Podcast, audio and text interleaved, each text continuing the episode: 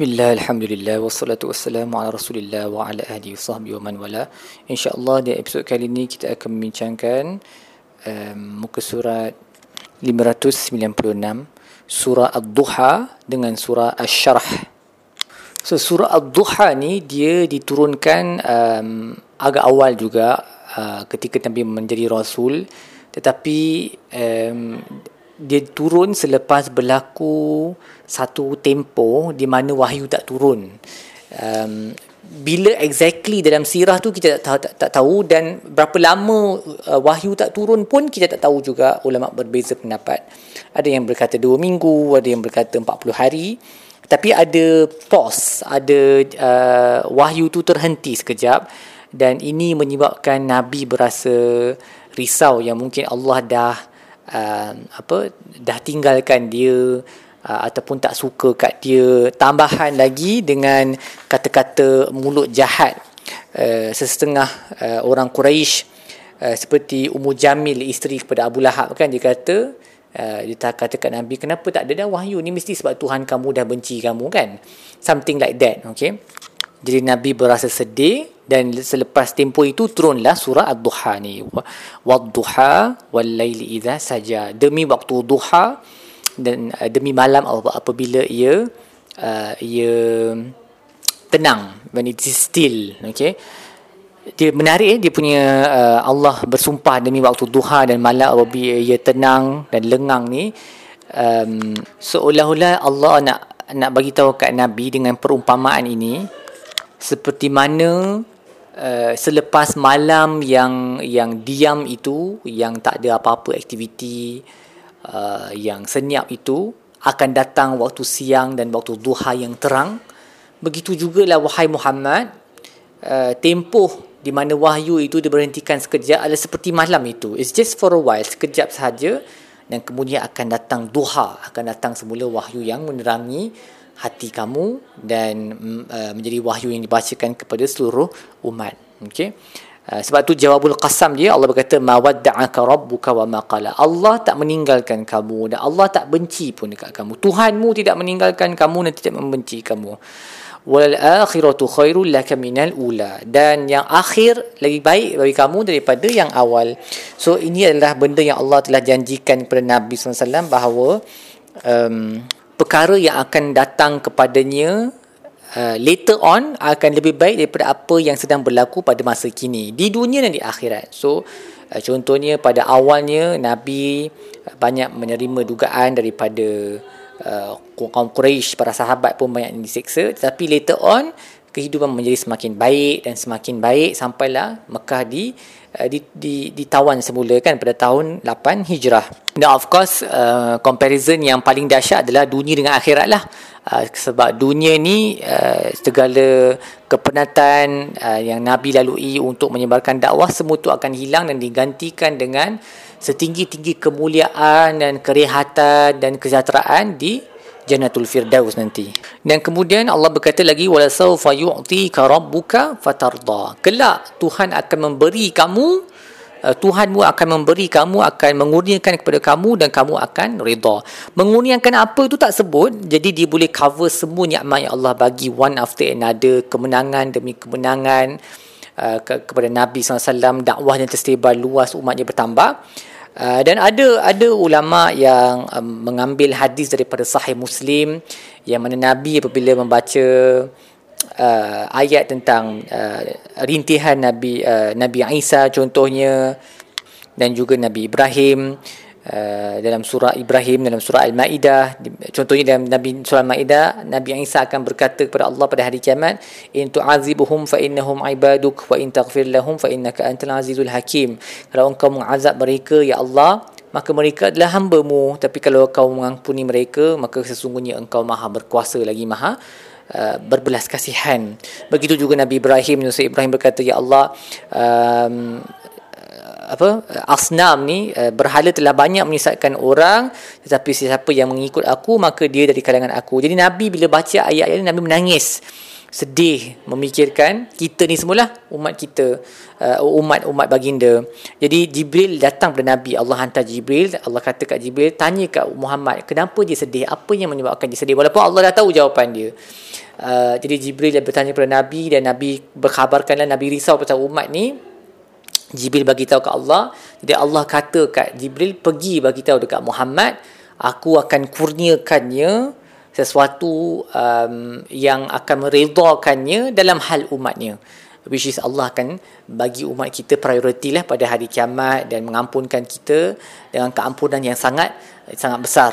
So inilah ayat yang boleh dikaitkan dengan hadis itulah sebab Nabi bila menangis membaca ayat itu Nabi kata ummati ummati. Dia Allah pun bagi tahu kat Jibril bagi tahu dekat uh, Nabi bagi tahu dekat Muhammad bahawa kami akan menggembirakannya meredakannya dalam hal umatnya.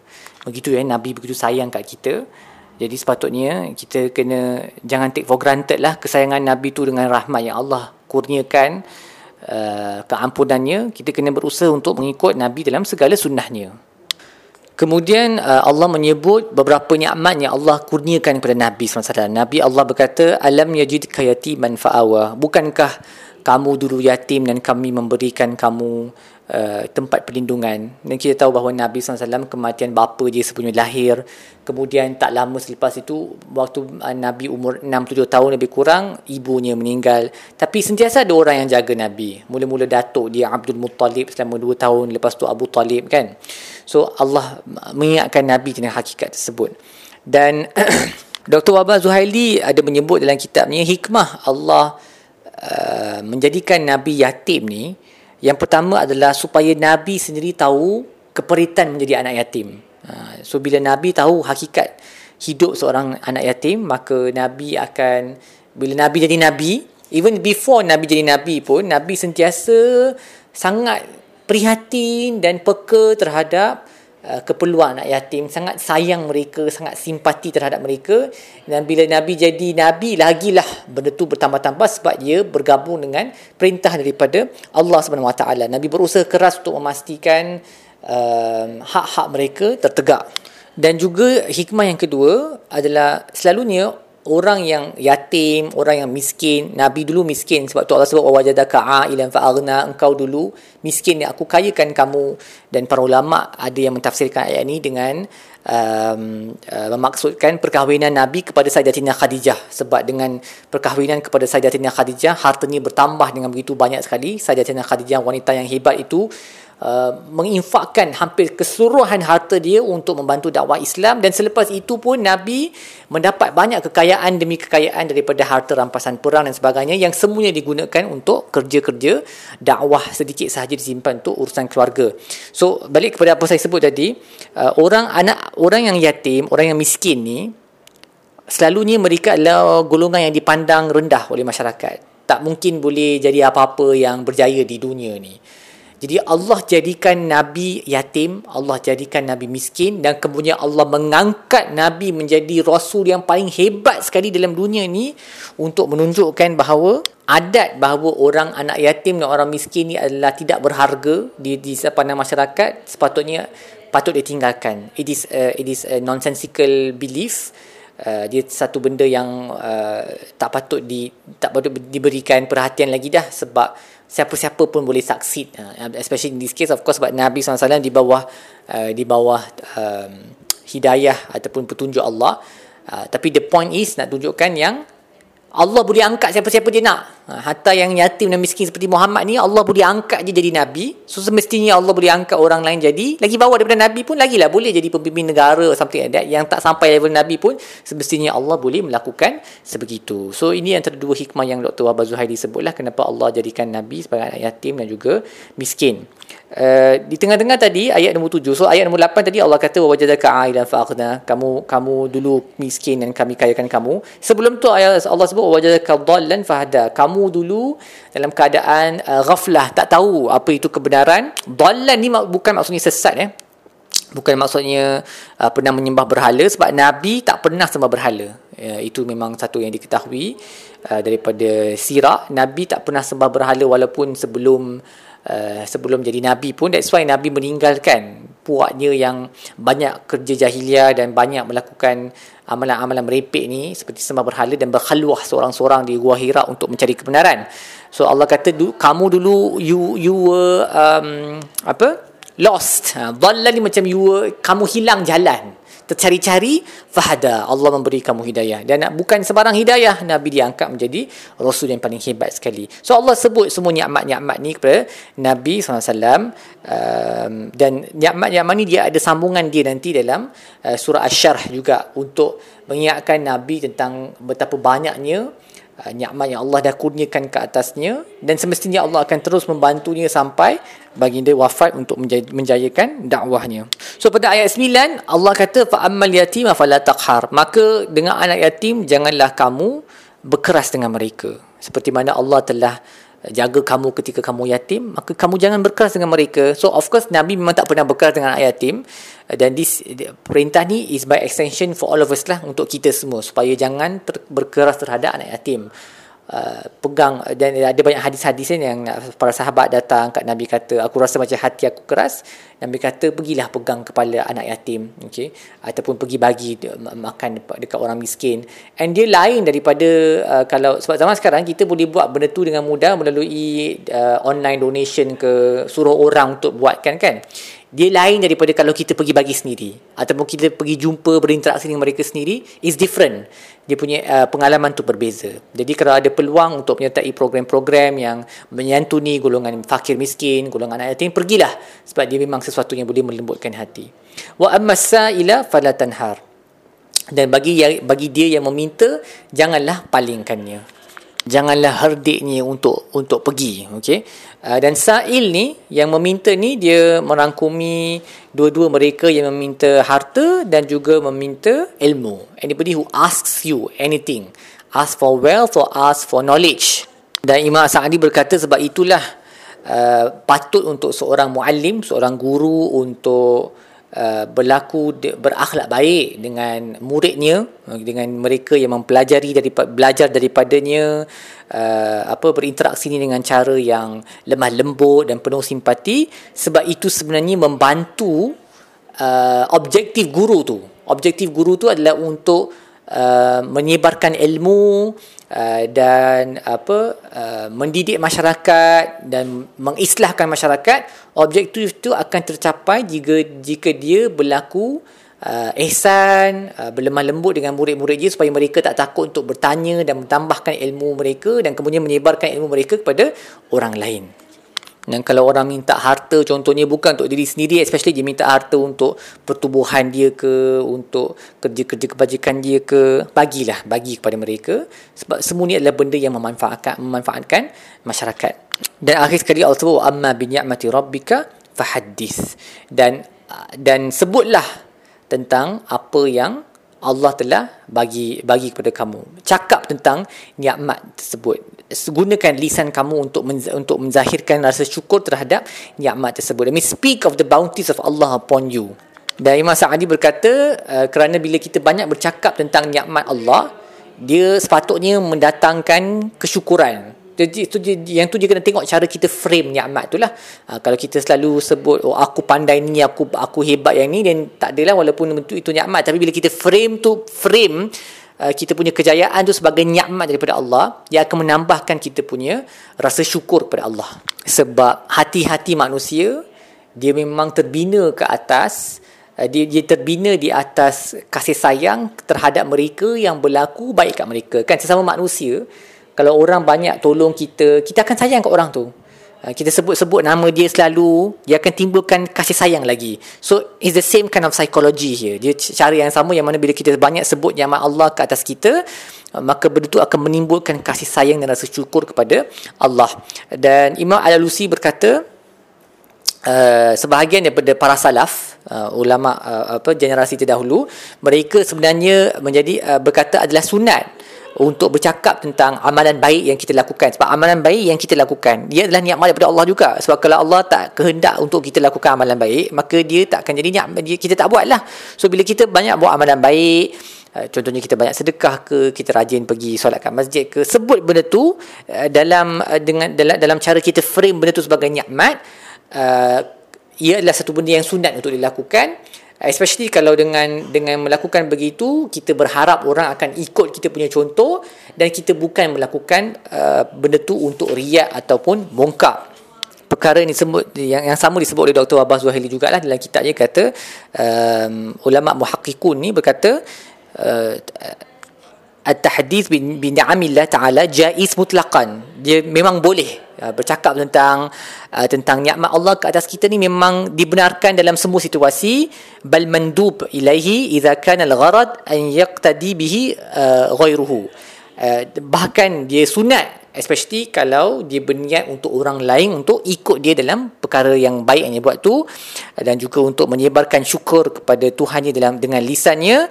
Uh, tetapi wa idza lam ya'man 'ala nafsi al-fitna wal i'jab kalau diri dia tak aman tak bebas ataupun dia khawatir yang dia mungkin akan dijatuh jatuh dalam kancah ujian kerana godaan syaitan ataupun dia rasa ujub dengan diri sendiri fasatr afdal. Maka dalam dalam situasi itu diam itu lebih baiklah. Ha, tutup amalan tu. Okey? So dia tengok situasi tapi speak of your of blessings is good. And uh, dia berkait juga dengan satu hadis daripada Nabi di mana seorang sahabat ni pakaian dia memang teruk betul compang camping koyak-koyak sini sana Nabi tengok keadaan dia teruk betul lah memang teruk betul Nabi tanya kamu ni tak ada duit ke rupa-rupanya lagi dia kaya dia ada banyak kambing banyak unta jadi Nabi kata Allah suka bila uh, nikmat yang Allah bagi tu dia terzahir pada hamba dia Allah suka benda tu. So kalau kita ada wang, kita ada duit, pakai pakaian yang elok sikit supaya nikmat Allah tu terzahir. Dan uh, di sini saya nak sebut satu perkara yang menarik yang disebut oleh Dr. Wahbah Zuhaili bahawa diriwayatkan daripada Imam Syafi'i uh, yang berpendapat bahawa adalah sunnah untuk menyebut uh, takbir selepas membaca surah awal duha dan surah-surah yang lain selepasnya sampai akhir sampai penghujung al-Quran. Kerana apabila uh, wahyu tu terputus sekejap yang mana kita dah discuss pada awal tadi kan ada tempoh masa yang wahyu terberhenti kemudian surah duha ni diturunkan uh, bila surah ni diturunkan nabi uh, menyebut Allahu akbar tapi kena ingatlah yang perkataan Allahu Akbar ni dia bukan sebahagian daripada ayat Quran. So bila kita contohnya baca Kadang-kadang mungkin kita pernah experience kan bila buat majlis khatam Quran orang baca wadduha habis wadduha fa amma bi ni'mati rabbika fa hadis Allah la ilaha illallah Allahu akbar disambung. Alam nasra habis alam nasra la ilaha illallah Allahu akbar disambung surah, surah seterusnya. So ini dia punya pandangan daripada Imam Syafi'i lah. Tapi kena ingat yang bahagian yang kita sebut tu bukan daripada Al-Quran dan sirah sirah takbir tu boleh jadi sekadar Allahu akbar ataupun boleh jadi la ilaha illallah Allahu akbar seperti mana yang kita selalu buat dalam uh, masyarakat kita. Ada orang ulama yang berkata benda ni kalau buat adalah benda yang bagus. Uh, kalau tak buat pun dia tak ada masalah. Okey tapi ini adalah pandangan daripada Imam Syafi'i lah. Dia bukan sesuatu yang dipraktikkan uh, oleh nabi ataupun bukan sesuatu yang diriwayatkan daripada para sahabat. Yang nabi sebut Allahu akbar tu dia sekali je waktu wadduha tu turun dan nabi menyebut Allahu akbar mengagungkan Allah bila turun wahyu selepas tempoh yang uh, terhenti sekejap Baik, selepas itu kita masuk dalam surah uh, uh, Asy-Syarah, okey, Alam nashrah laka sadrak. Yang ini pun Allah uh, menyebut beberapa nikmat yang Allah kurniakan kepada Nabi, mula-mula dengan nikmat melapangkan dadanya, okey. Melapangkan dada ni adalah nikmat yang paling besar sekali dalam setiap urusan dan dia dia mirror dia dia lebih kurang sama dengan apa yang Nabi Musa dapatkan. Doa Nabi Musa yang kita semua dah hafal, uh, especially di, di sekolah rendah kita hafal doa ni kan, Rabbi syrah li sadri. Bila Allah utuskan Nabi Musa untuk dihantar ke Firaun, dalam surah Al-Taha benda pertama yang Nabi Musa minta kepada Allah adalah Rabbi syrahli sadri. Ya Allah lapangkanlah dada aku. Expand for me my chest. Seperti mana dalam ayat ni pun Allah sebut tentang nikmat yang Allah kurniakan kepada Nabi alam nashrah laka sadrak. Bukankah kami telah melapangkan dada kamu? Sebab lapang dada ni dia perlu especially untuk urusan yang sukar dan getir dan bahaya hanya dengan kelapangan dada sahaja kita akan boleh buat Eh, kita tak akan takut dan kita akan bergantung pada Allah uh, sepenuhnya dan kalau takut tu datang pun dia akan cepat hilang kerana uh, kita tahu yang Allah akan membantu kita. So, it's a very huge nikmat eh. kita tahu betapa uh, orang boleh terbelenggu dengan uh, kegerunan dan ketakutan anxiety ni dia sesuatu yang sangat membelenggukan orang. Jadi bila dada tu lapang ia adalah satu nikmat yang sangat besar. Dia membolehkan orang tu melakukan tugasan tanpa uh, uh, apa uh, tanpa rasa terbeban. Uh, dia berlapang dada. Okay, so it's very important thing. Kemudian lepas alam nashrah laka sadra wa wada'na anka wizra. Allah telah uh, apa meletakkan kamu punya beban-beban yang memberatkan belakang kamu. Okey. Uh, Allah telah um, menurunkan bebanan di atas kamu dan uh, bebanan ni uh, dia ter, semua benda yang Nabi buatlah apa kerja dakwah tu. Ada juga yang merujuk kepada kekurangan-kekurangan yang um, yang kita dah discuss sebelum ni kan. Bila Allah sebut Allah telah ampunkan dosa-dosa Nabi tapi Nabi ni maksum kan Nabi tak buat dosa. Yang dimaksudkan dengan dosa dalam ayat-ayat tentang Nabi itu adalah kekurangan kekurangan Nabi. The error of judgment. Contohnya seperti yang disebut oleh Dr. Wabu Zuhaili um, bila Nabi kerut dahi dekat Abdullah ibn Umi Maktum contohnya yang kita dah discuss dalam surah Abasa wa Tawalla ataupun bila Nabi uh, buat pilihan untuk uh, mengambil tawanan perang mendapatkan pampasan uh, wang daripada tawanan perang Badar dan bukannya membunuh mereka tapi punya Allah turunkan surah untuk menegur baginda. Ataupun bila Nabi memberi izin kepada orang golongan munafik untuk tidak join peperangan tabuk contohnya tanpa uh, apa tanpa periksa dulu hal mereka. So ini semua error of judgment. Tapi dia datang daripada sifat rahmat nabi sebenarnya. Uh, so ini kekurangan-kekurangan yang Allah kata uh, dah Allah dah you, you these, these things don't burden you. Allah dah ampunkan kamu pasal benda ni. Tapi dia juga boleh merujuk kepada fizikal uh, burden uh, beban nabi dalam menyampaikan uh, dakwah dan kemudian Allah kata wa rafa'na laka dzikrak dan kami telah meninggikan sebutanmu. Dan ini memang sampai hari ini lah kita sentiasa menyebut uh, sallallahu ala bila bila nama Nabi Muhammad disebut sahaja kita sallallahu alaihi wasallam. Dalam tahiyat akhir pun kita berselawat ke atas Nabi. Bila kita berdoa pun kita berselawat ke atas Nabi. uh, all the time selawat Nabi ni sentiasa berlaku pada setiap masa ini adalah nikmat yang besar yang Allah kurniakan kepada Nabi Muhammad SAW seperti mana doa Nabi Ibrahim juga kan? Doa, doa Nabi Ibrahim kalau kita ingat eh, Nabi Ibrahim pernah berdoa Rabbi habli hukman wa alhiqni bis salihin wa ja'alna lisana sidqin fil akhirin beri uh, ya Allah berilah aku hikmah gabungkanlah aku dengan orang saleh dan berikanlah aku sebutan yang baik dalam kalangan orang yang datang selepas ini. So this is the same thing yang Allah bagi dekat Nabi Muhammad juga. Sebutan yang baik yang sentiasa sampai hari kiamat orang akan sentiasa memuji Nabi sallallahu alaihi wasallam Kemudian Nabi Allah memberitahu kepada Nabi fa inna ma'al usri yusra inna ma'al usri yusra uh, selepas datang kesusahan akan datang kemudahan dan sesungguhnya selepas datang kesusahan akan datang kemudahan. Ada ulama yang menafsirkan ayat ini sebagai um, kesusahan itu satu, kemudahan itu dua kali kerana Uh, kesusahan tu dia ada alif lam kat depan tu. Al tu kan? Al dia uh, kita kantil kita panggil uh, alif lam yang memakrifahkan. It, it, it makes the noun definite.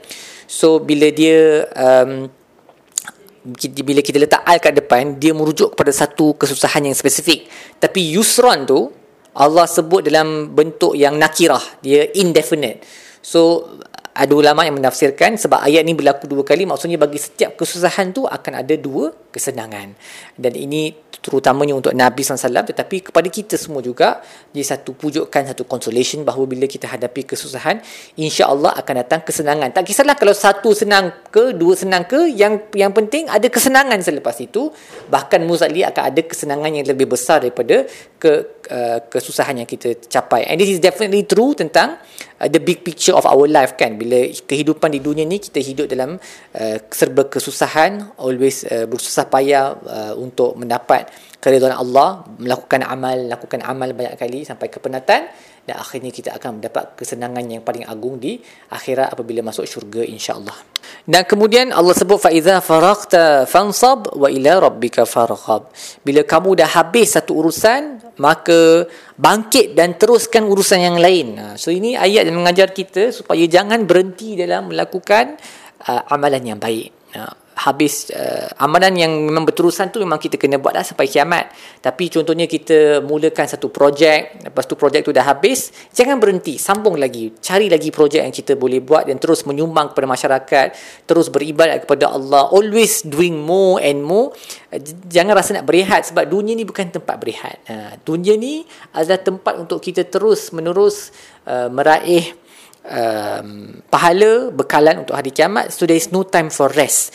No time for rest ni bukan maksudnya kita kena sentiasa solat tanpa berhenti dan sebagainya. Tak itu bukan maksud saya. Maksudnya kita ada masa yang kita boleh enjoy tapi jangan bila kita dah habis satu benda dah capai contohnya kita punya uh, kita punya level okey aku nak dapat PhD dalam sekian-sekian. Dapat dah okey cukuplah aku dah berjaya dalam dunia ni kita pun duduk goyang kaki. Tak. Must always continue and continue and uh, meneruskan memperbaiki diri fa idza faraqta fansab wa ila rabbika farghab dan uh, berharaplah uh, kepada uh, Tuhanmu maksudnya bertawakallah kepada Allah uh, harapkanlah pertemuan dengannya ganjarannya uh, dan keridoannya khususnya pada hari kiamat nanti. Baik sekali itu sahaja terbuka kita bagi, bagi muka ini insya-Allah kita akan sambung episod-episod lain sallallahu alaihi wasallam Muhammad wa ala alihi wasallam alhamdulillah rabbil alamin.